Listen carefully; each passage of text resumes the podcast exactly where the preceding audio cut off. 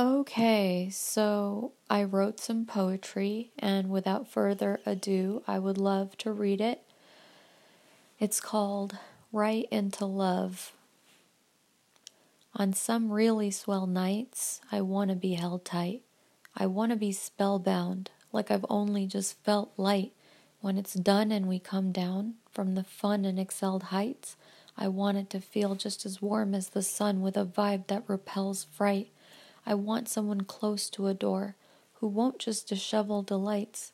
I want him to feel me, I want him to heal me, and we'll just expel fights.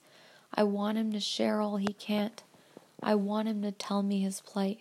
Then if it goes well with more heaven than hell, if all of the cards are dealt right, I will shell out emotion. Without the commotion, I might fall into his arms like a star that fell brightly, and delve right into love.